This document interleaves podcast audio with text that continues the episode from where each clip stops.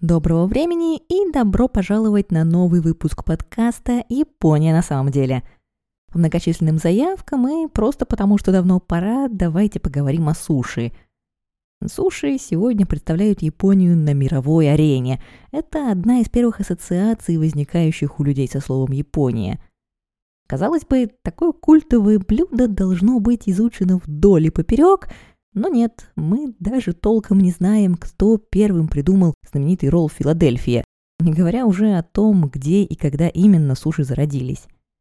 А потому на этот раз давайте поговорим о том, какой путь суши прошли, прежде чем приобрести классический вид комочка вареного риса с рыбой, и почему ни рис, ни рыба неотъемлемой частью суши, в общем-то, не являются – ну и на всякий случай первую половину этого эпизода я не рекомендую слушать за едой. У древних японцев суши были связаны довольно своеобразные ассоциации. В общем, если что, я вас предупреждала. А теперь поехали.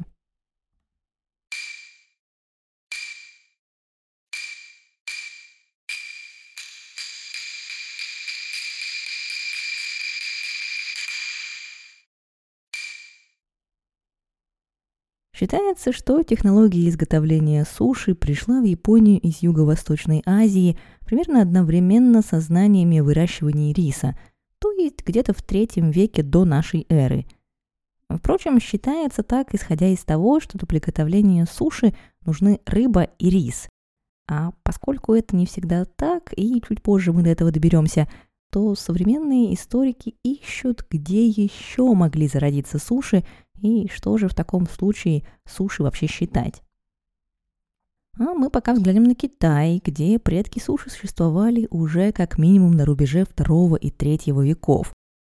По крайней мере, в это время там появились слова, обозначающие разные виды этого блюда.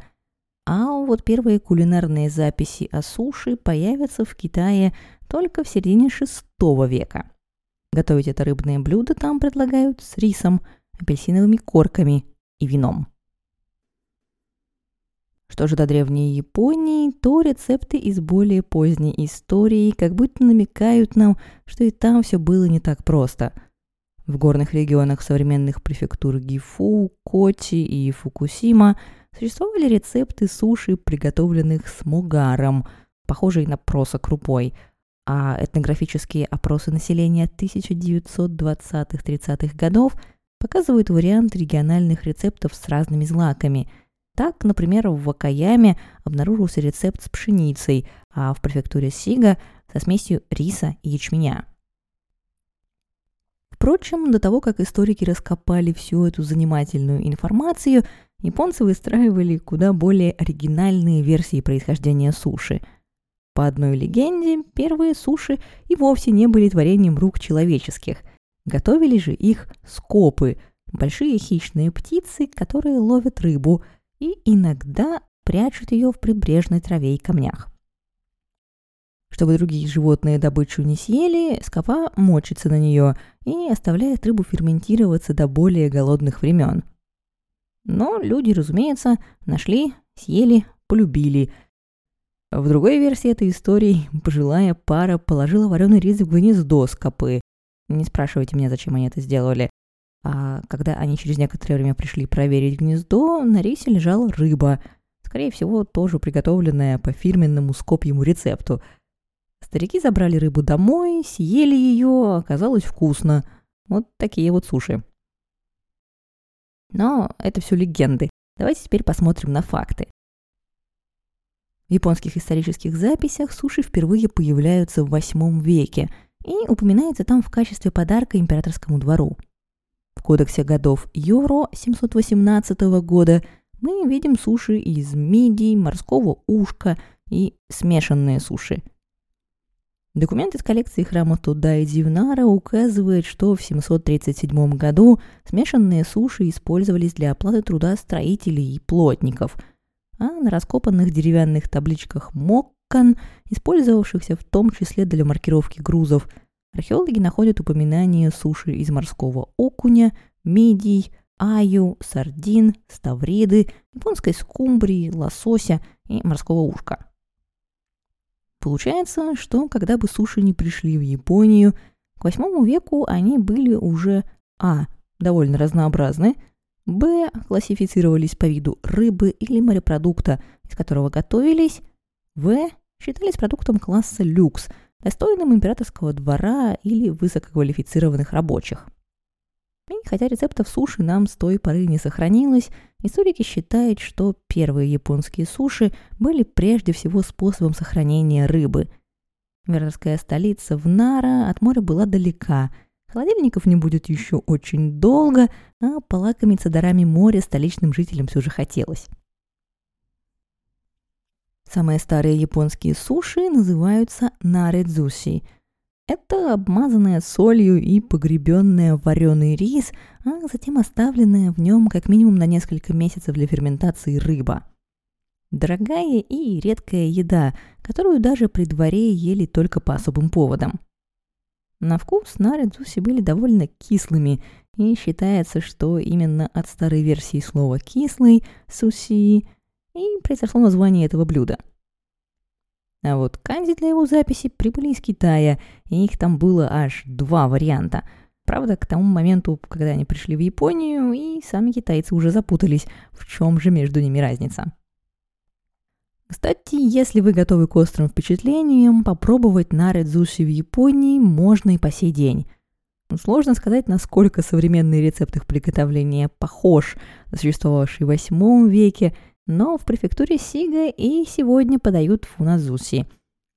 Выловленного в озере бива небольшого карпа солят, а затем слоями укладывают в бочонок с вареным рисом. Через 6 месяцев, а может и через 2 года, зависит от производителя и размера рыбы, бочки открывают. За это время содержащийся в рисе крахмал распадается на глюкозу, которой питаются молочно-кислые бактерии – которые, в свою очередь, выделяют молочную кислоту и сохраняют рыбу за счет понижения кислотно-щелочного баланса смеси, а также разрушают животный белок, превращая его в аминокислоты. А если простыми словами, то за полгода бактерии превращают рис в жидкую вонючую кашу, в которой находится соленая, кислая и довольно побитая на вид, но совершенно безопасная для употребления в пищу рыба. Затем вам нужно лишь достать рыбу из бочки, стереть с нее остатки каши и подать к столу. Я попробовать фунадзуси так и не решилась, но гурманы утверждают, что запах у них похож на сыр с плесенью, а на вкус блюдо напоминает солями или прошутто. Впрочем, я куда больше доверяю отзыву автора лучшей англоязычной книги по истории суши Эрику Рату, который писал Фуназуси – это самая кислая вещь, которую мне когда-то приходилось пробовать. терпкость оставалась во рту и на следующий день, как желчь после похмелья. С переездом японской столицы из Нары в Киото в конце VIII века в истории суши ничего кардинально не поменялось. Разве что придворные с удвоенным рвением взялись за составление всевозможных дворцовых протоколов – в 927 году в уложении Энгисики мы снова читаем, что ко двору в качестве подарков и подношений доставлялись суши. Приморские регионы Вакаса и Микава присылали суши из моллюсков, удаленные от побережья Мино, Хиго и Тикудзен – суши из речной рыбы, горные районы Ига, Кии и Будзен – суши из кабанины и оленины – и в то время как одни из этих регионов лежали в месяце пути от столицы, другие находились сравнительно близко, из-за чего историки полагают, что суши в эпоху Хэйян зачастую делали уже не столько из необходимости сохранить рыбу, сколько из-за того, что они считались люксовым продуктом. А теперь пришло время истории, из-за которой я просила вас не слушать эпизод во время еды – составленной в XII веке коллекции поучительных рассказов Конзяку Моногатари мы читаем следующее. Жил да был один мужчина, и однажды он поехал в гости к другу. Приехал, слез с лошади, и тут заметил, что неподалеку, без чувств от количества выпитого, валяется женщина, а рядом с ней стоит бочонок суши и прочие орудия труда торговцев на разнос. Выходя из гостей, мужчина снова видит торговку, на этот раз опорожняющую содержимое желудка в стоящий рядом с ней бочонок. А торговка, заметив, что ее застали врасплох, быстро спохватывается и начинает перемешивать свои рвотные массы с суши. Герой, стараясь не попрощаться с содержимым уже своего собственного желудка, торопится домой. А голос рассказчика сообщает читателю, что суши из сладкой рыбки аю действительно на вид и запах напоминают рвоту, и человек, купивший такие суши, наверняка съел бы их, не заметив подвоха. А потому не покупайте свои суши на рынках и уличных торговцев, а готовьте дома. Из этой истории мы понимаем не только то, что Токи, вероятно, никогда не попробует фунадзуси, но также и то, что к концу эпохи Хэйян, по крайней мере в столице, суши стали достаточно распространенным блюдом, которое можно было при необходимости и наличии денег купить. Хотя, разумеется, лучше и надежнее было готовить дома – Впрочем, всех тех, кто не хотел постоянно жить рядом с бочонком рвоты, я, в отличие от составителей Кондику Моногатари, совершенно не осуждаю. Переходим в суровое самурайское средневековье. А знатные самураи, ровно так же, как и рафинированные столичные аристократы, любили банкеты. Еду для них готовил целый штат поваров – и повара эти принадлежали к разным школам, а у каждой школы были свои тексты с правилами создания банкетов на все случаи жизни и прочими наставлениями. В одном таком тексте 1489 года мы находим упоминание, что суши – это практически всегда сладкая рыбка аю, хотя другие варианты блюда тоже есть. В том числе и овощные, авторитетно добавляет другой текст. Что еще мы узнаем из этих кулинарных наставлений? Что суши в них встречаются крайне редко и как бы мельком, а значит на банкетах их в то время или обычно не подавали, или подавали, но считали второстепенным блюдом, упоминанием которого можно пренебречь. И, тем не менее, элитные повара, которые писали все эти наставления, внесли довольно большой вклад в историю суши – звались средневековые японские повара хотёнин, мастера ножа. И основной их работой была художественная нарезка ингредиентов и подача еды согласно многочисленным канонам и нормам этикета. Из попадавших к ним в руки ингредиентов хотёнин вырезали утонченные скульптуры, развлекали гостей демонстрацией своих умений в разделке и нарезке рыбы и мяса – участвовали в религиозных церемониях, готовя подношения для божеств. Именно благодаря мастерам ножа в Японии появилось такое блюдо, как сасими, нарезанная кусочками сырая рыба. И именно им мы отчасти обязаны тем, что современные мастера суши уделяют такое большое внимание разделке и нарезке рыбы. Другим нововведением 15 века стало появление суши с рисом. И хотя ученые не уверены, повлияло ли на это то, что рис в Японии все больше использовался в качестве денег, или то, что потребление риса среди обычного населения заметно выросло, а может и все вместе, но японцам стало жалко выбрасывать рис для суши. Так появляются наманаре – суши, приготовленные с рисом или другими злаками, но употребленные в пищу до того, как ферментация полностью завершилась. Говоря простым языком, процесс приготовления суши оставался тем же, только теперь их ели через несколько недель, а не месяцев. Вместо того, чтобы превратиться в жидкую кашу, рис в наманары выглядел просто слегка переварившимся и, хотя и приобретал кислинку, сохранял свой вкус. Примерно в то же время в дневниках встречается упоминание еще одного вида блюда – кокейрадзуси – уложенных поверх вареного и посоленного риса кусочков сырой рыбы, которые затем придавливались сверху. В качестве топпинга для своих новых суши средневековые японцы употребляли морскую и речную рыбу, баклажаны, дайкон и ростки бамбука, а вот моллюски и мясо из записи о суши пропадают. Из еды элит они становятся едой простого народа, И упоминание суши из зайчатины, оленины и даже медвежатины встречается в регионах Японии даже в начале 20 века.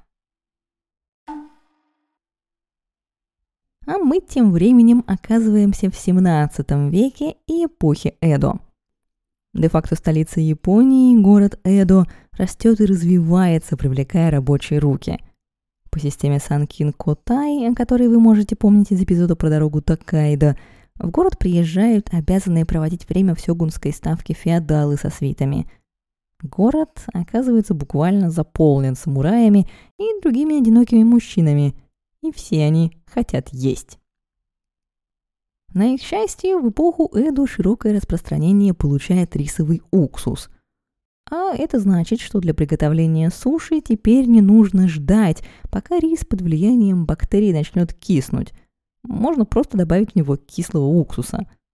И в 17 веке на сцену выходят хаядзуси – быстрые суши. Для приготовления хаядзуси рыба или морепродукты набивались рисом, солью и уксусом или выкладывались поверх него, а затем перевязывались, зажимались в деревянной форме – или убирались под груз на несколько дней, иногда и всего несколько часов. Затем суши доставали из коробки и нарезали на кусочки. Примерно так выглядят современные самбадзуси в Киото или масудзуси в Таяма. Разумеется, в Эдо хаядзуси тоже продавали. Чаще всего это были приготовленные в квадратной деревянной форме хакудзуси – суши в коробочке – один квадратный кусочек стоил 4 мона, что-то около 80 йен на современный счет.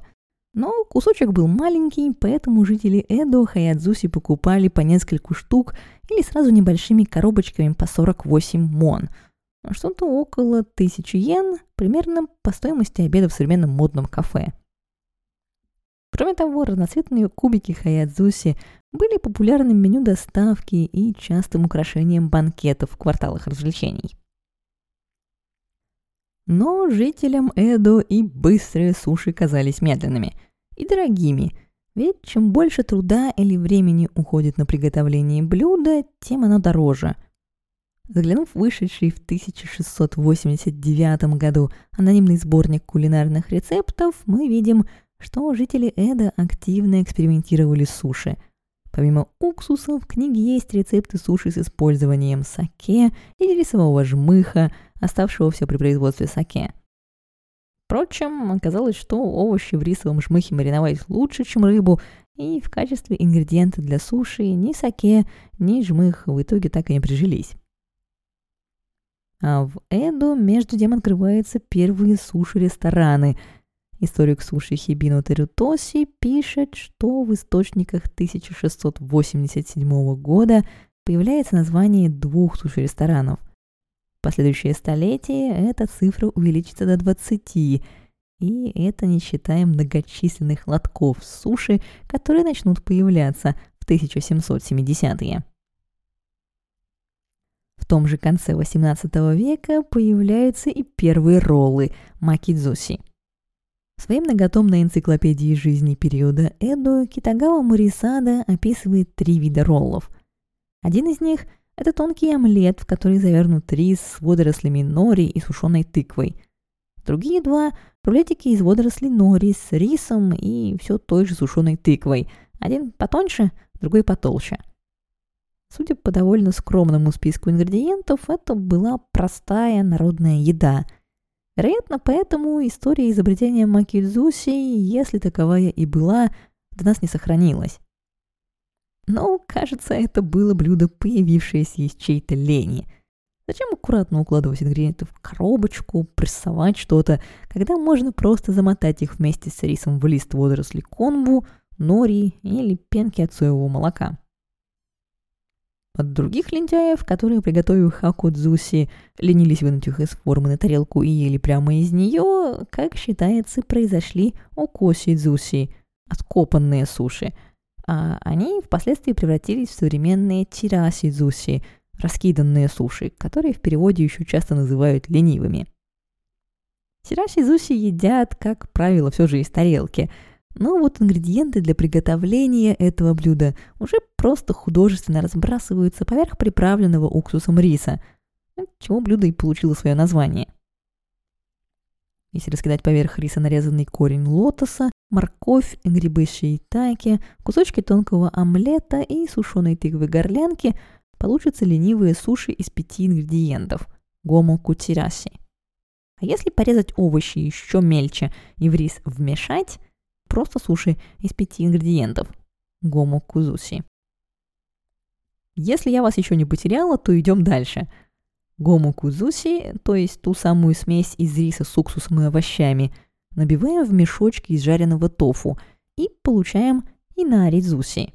Прозванные так за то, что жареный тофу считается любимым лакомством лисиц, служителей божества Инари – История Инаризуси уводит нас в середину XIX века и по одной версии в Нагою.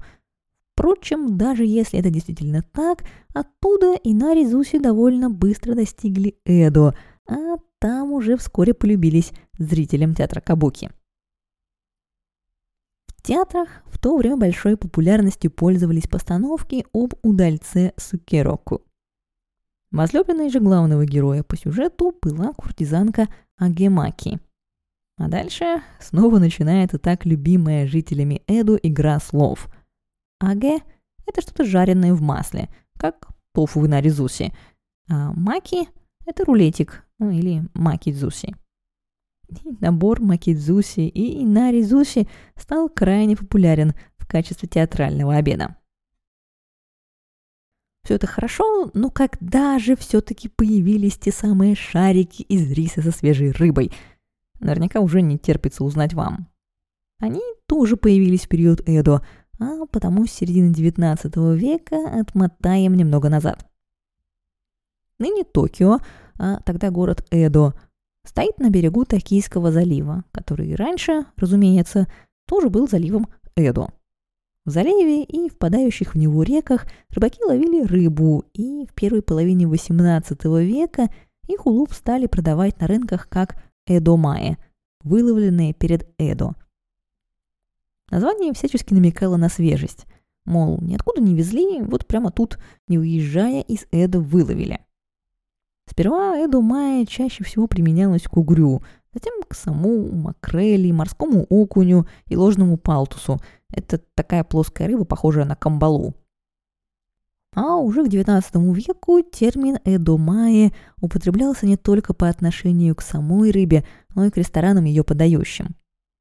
Часто встречающийся сегодня термин «эдомае дзуши» окончательно закрепился гораздо позже, уже после Второй мировой войны. А вот рисовые колобки с рыбой, которые он обозначает, появляются в Эдо в первой половине XIX века. История их появления снова возвращает нас к стремлению жителей Эдо сделать суши дешевле. И поскольку ускорить и усовершенствовать процесс приготовления суши стремились многие, установить, кто и когда именно первым решил лепить суши руками, историкам пока не удалось. Но самая популярная история о происхождении суши указывает нам на человека по имени Ханая Йохей. Историю о том, как Юхэй экспериментировал с суши, обрел признание и успех и открыл популярный в Эду ресторан, 90 лет спустя напишет его внук Коидзуми Цейзабуро. В своей книге «Как приготовить суши дома» он пишет, что Юхэй начинал свою деятельность с продажи прессованных в деревянной форме суши. Делал все как все – укладывал форму рис с уксусом, выкладывал сверху кусочки рыбы, накрывал крышкой, на 3-4 часа убирал под пресс, а затем доставал, разрезал и продавал с переносного лотка. Но спрос был слишком велик, и Юхей не успевал приготовить достаточно суши. А кроме того, он заметил, что многие сорта рыбы теряют свои вкусовые качества, если пресс окажется слишком тяжелым. Так, вместо того, чтобы отправлять рис с рыбой под пресс, Йохей начал лепить их руками. И, если опять же верить рассказам внука, суши у него получались довольно увесистые. Одного вареного риса там было около 45 граммов, а это в два с половиной-три раза больше, чем в современных суши.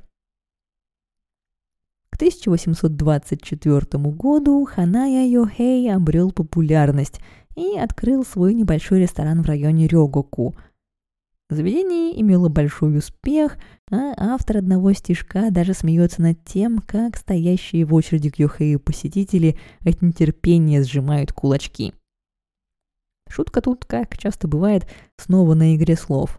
Сжимать кулаки и лепить суши в японском языке означается одним глаголом «нигиру». От него же это название «нигири зуши» – вручную слепленные суши. Действительно ли Йохей первым придумал нигиризуши или нет, но к середине 19 века они стали одним из самых популярных у жителей Эда перекусов. Вместе с инаризуси и макидзуси они чаще всего продавались с передвижных лотков. Перекусить суши было быстро, дешево и вкусно. Стоило один кусочек, или лучше сказать кулачок, суши, потому что размером нигири суши тогда были действительно чуть меньше кулака, всего 8 монов, примерно 160 йен в пересчете на современные деньги. Как раз за такую цену сегодня в Японии можно купить похожий по размеру унигири – рисовый колобок с начинкой. Впрочем, от современных нигири зуси суши периода Эдо отличал далеко не только размер. Во-первых, рис для суши тогда был гораздо более кислый и соленый, чем сегодня – ведь рисовый уксус, о котором мы вспоминали чуть раньше, хорош, но довольно дорог. Так зачем платить больше? И предприниматели Эду заменили его на более дешевый красный уксус акадзу. А что тоже получались кавайны розовыми, ну и подумаешь. Часть ингредиентов иногда вмешивалась прямо в рис, да и топпинги у жителей Эду в почете были совсем другие.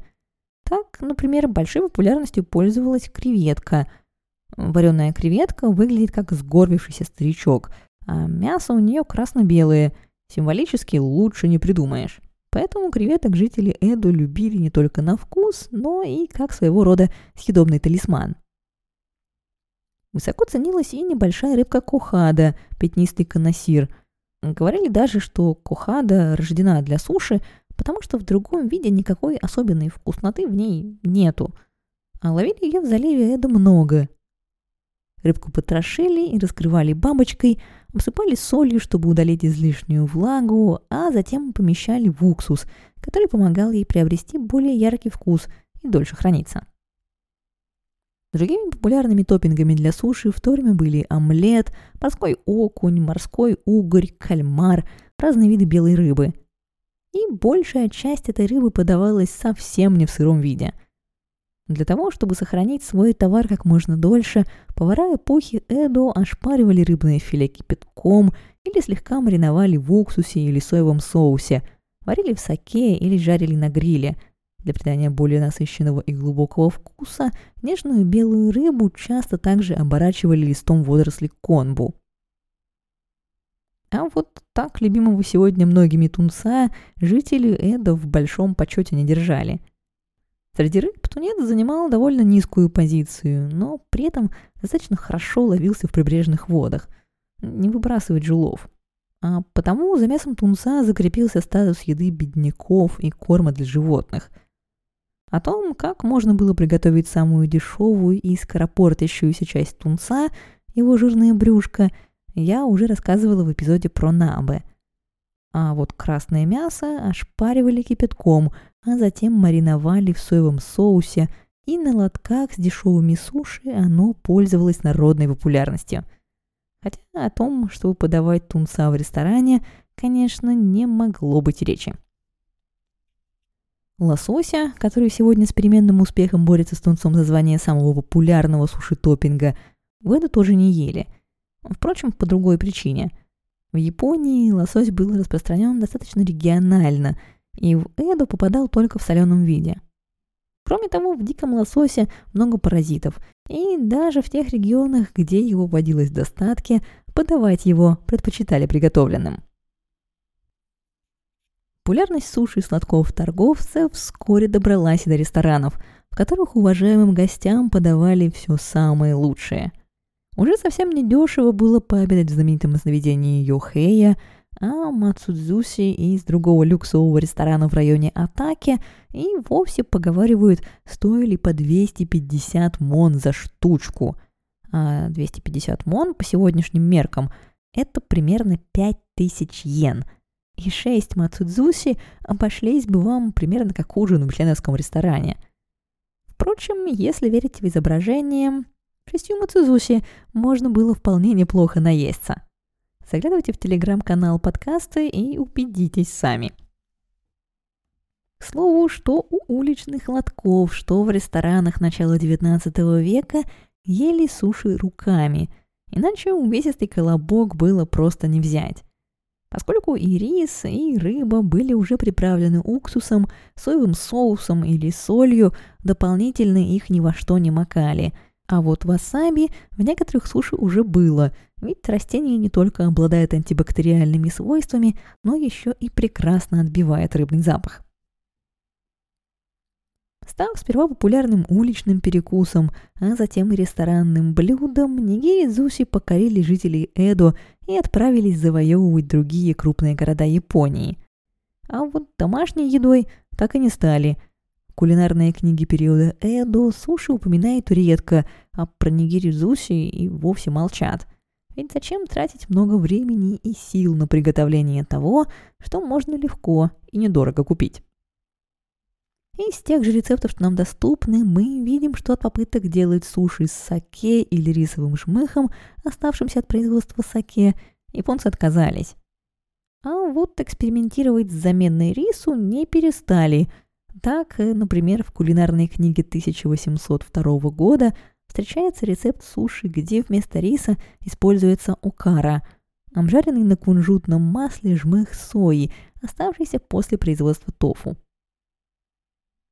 Впрочем, даже автор этой книги, упоминающий целых 33 рецепта суши, признается, что делает это в первую очередь для того, чтобы его читатели при покупке могли определить, какой именно вид суши перед ними находится. А разнообразие их было велико. Тут вам и роллы макидзуси, и всевозможные варианты прессованных суши, включая суши из целой рыбы, набитой рисом, суга тадзуси – и вегетарианские суши с овощами, и даже теплые суши. Продукт, который в народе известен как горячие суши, включает в себя тушеные ингредиенты, еще горячими уложенные поверх теплого риса. Его готовят так же, как и суши в коробочке, только заворачивают в одеяло, а затем подают, пока он еще теплый.